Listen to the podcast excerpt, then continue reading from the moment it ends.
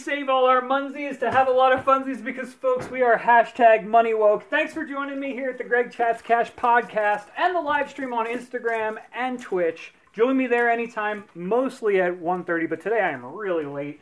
And right after this live stream and, and podcast, I'm going straight to work. So if I seem a little bit frantic on this one, that's why. I got a deadline.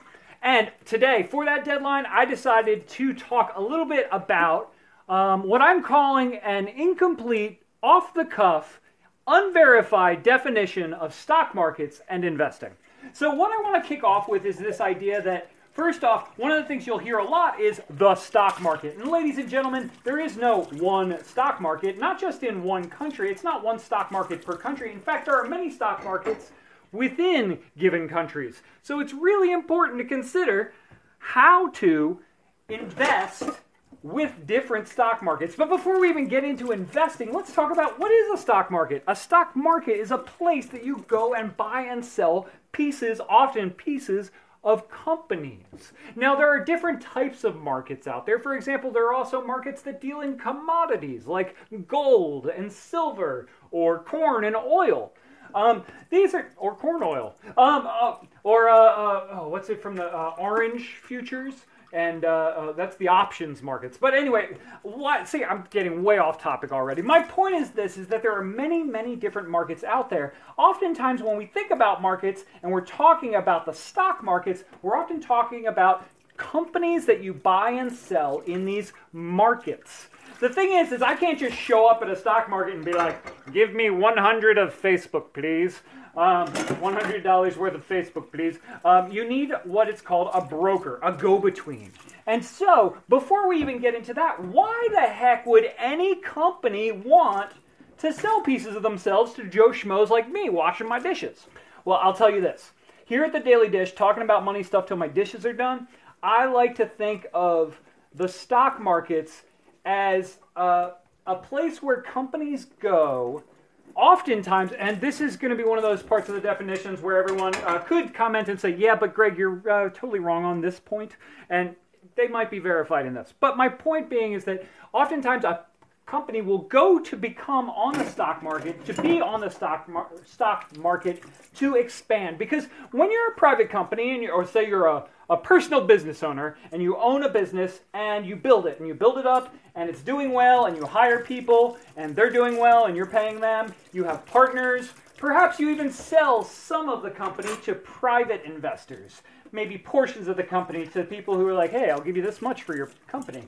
Um, then you have private partners, right? Well, at some point, when you decide to go public, what you're doing is this is a way to bring in a huge cash influx because people will buy portions of your company so that you can do things like expand at exponential rates oftentimes. Um, and uh, that might not always be exponential growth. Uh, you know, uh, yeah, in fact, I would, I would pull back on that a little bit.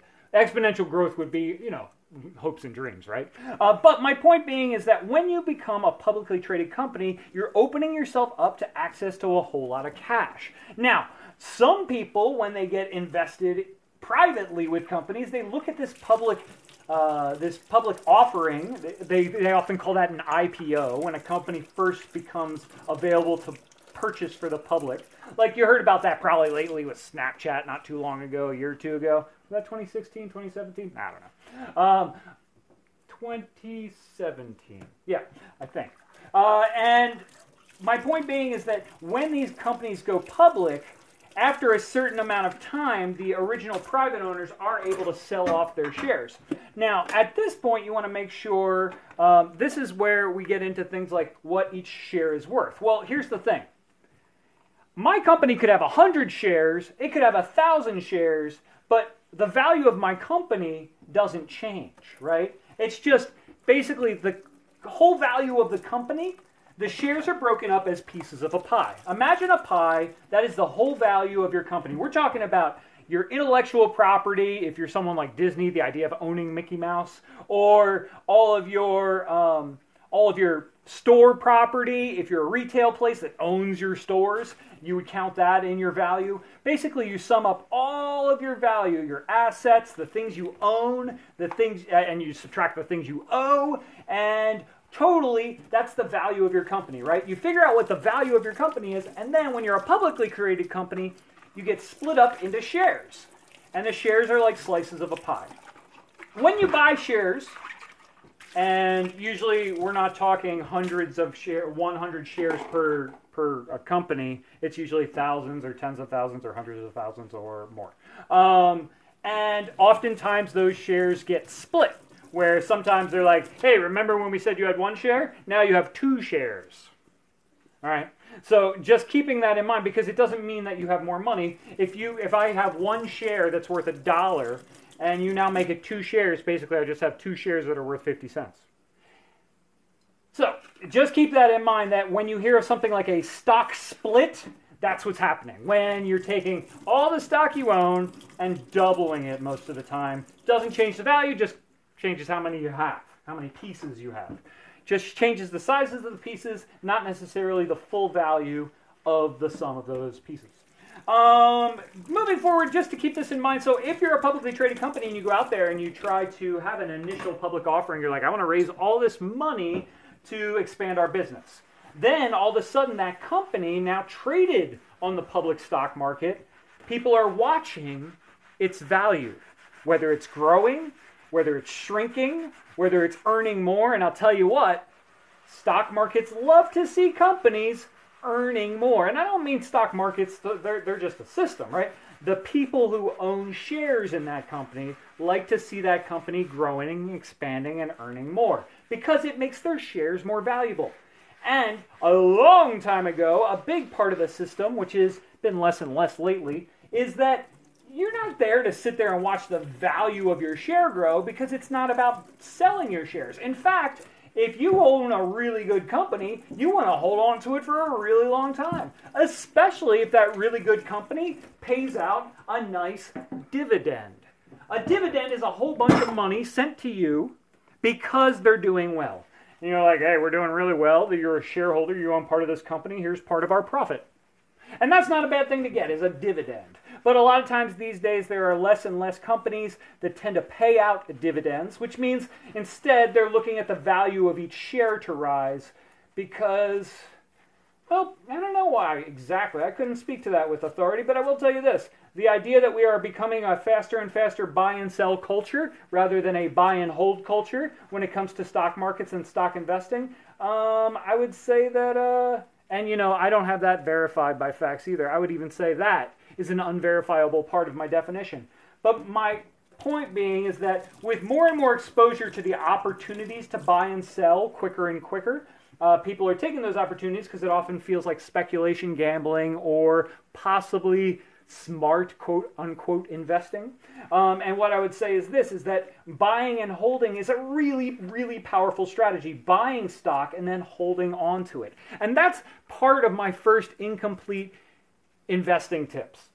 Um, Warren Buffett, one of the richest people on the planet, often says the best stock you can buy is the one you never sell. Like the best stock you own is the one you never have to sell.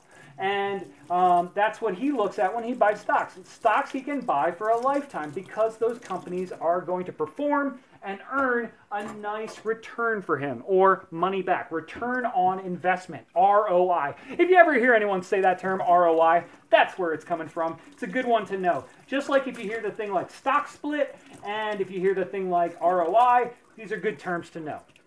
Oh, when people say, uh, oh, dividend, that's a good one to know. Um, when people say, uh, what are some other terms? Oh, the S&P 500. Have you ever wondered what the S&P 500 stood, stood for? Or what it is?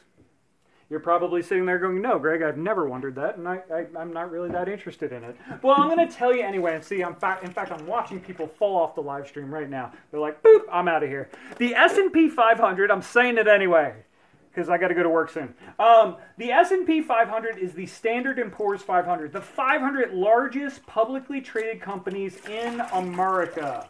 And so by that, what you can do is you can look at the average of those companies. Basically, how much they're valued at and how much their value goes up and down. And they average that out among those 500 companies and they use those averages in ways that people often argue about whether or not the averaging systems are the best uh, or the worst or any good at all. But I would say this is that by looking at the S&P 500, you do get a snapshot, a snapshot, and think about this. This is a snapshot of a movie, a very, very, very long movie that lasts for decades.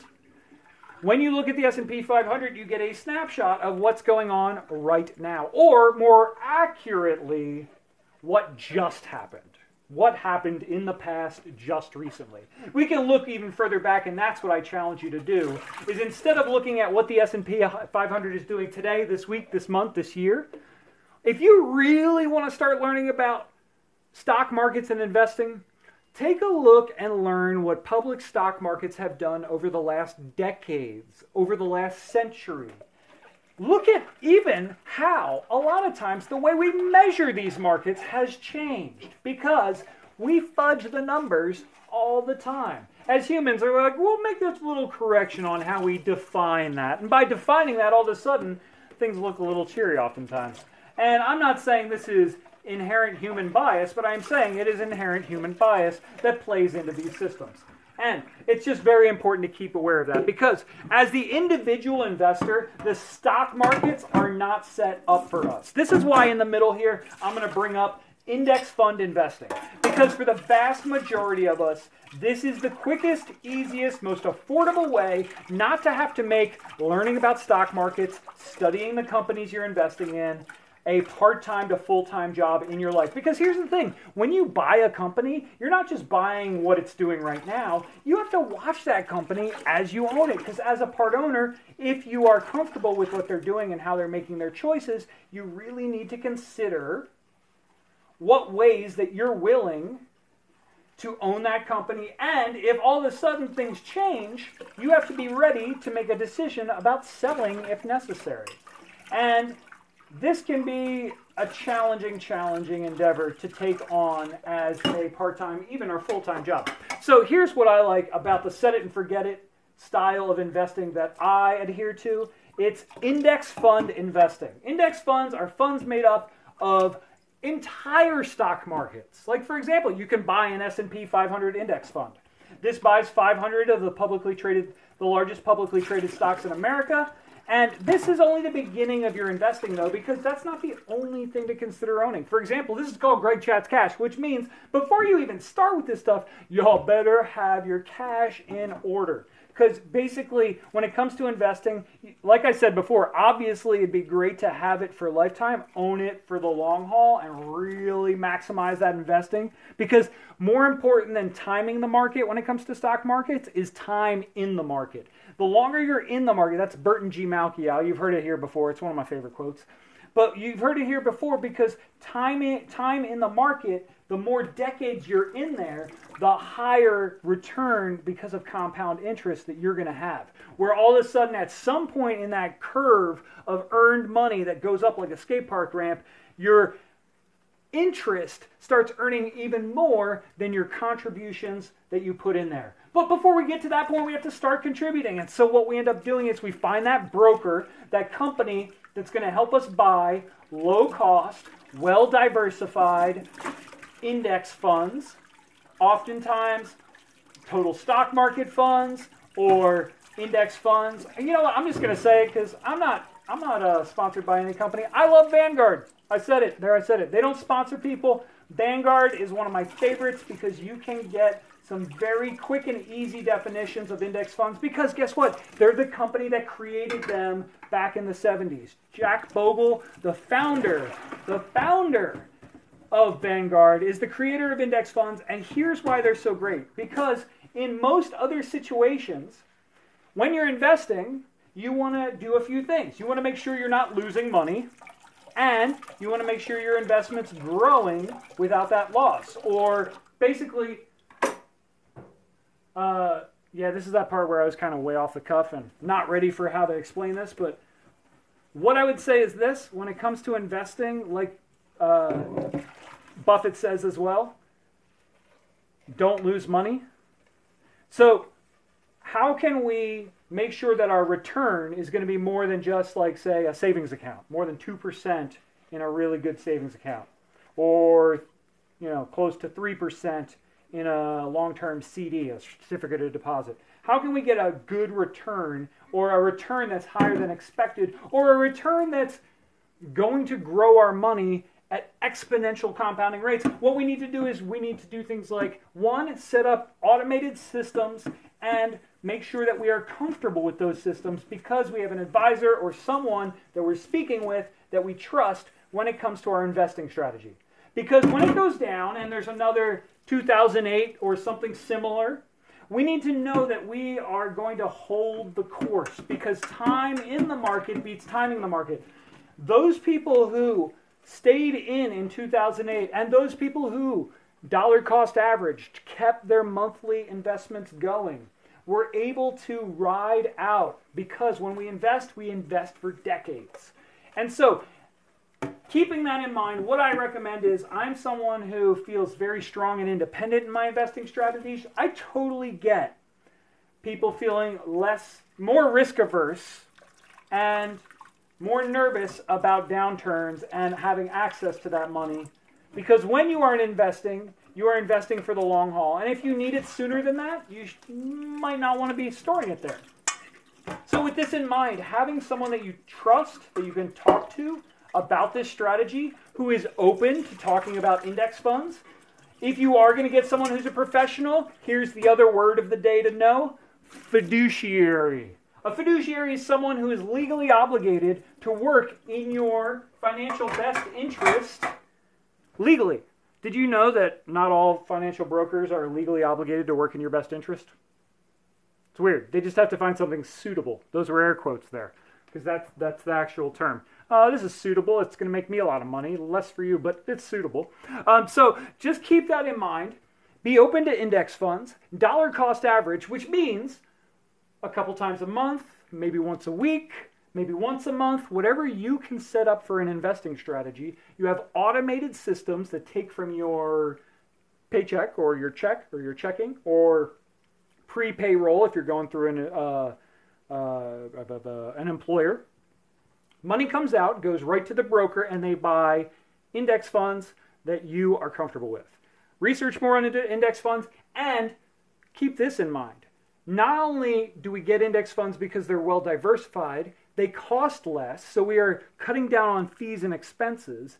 And if you buy them when you're buying them through things like retirement funds, quote unquote, you know, not my favorite word. Check out the last episode if you want more on retirement funds.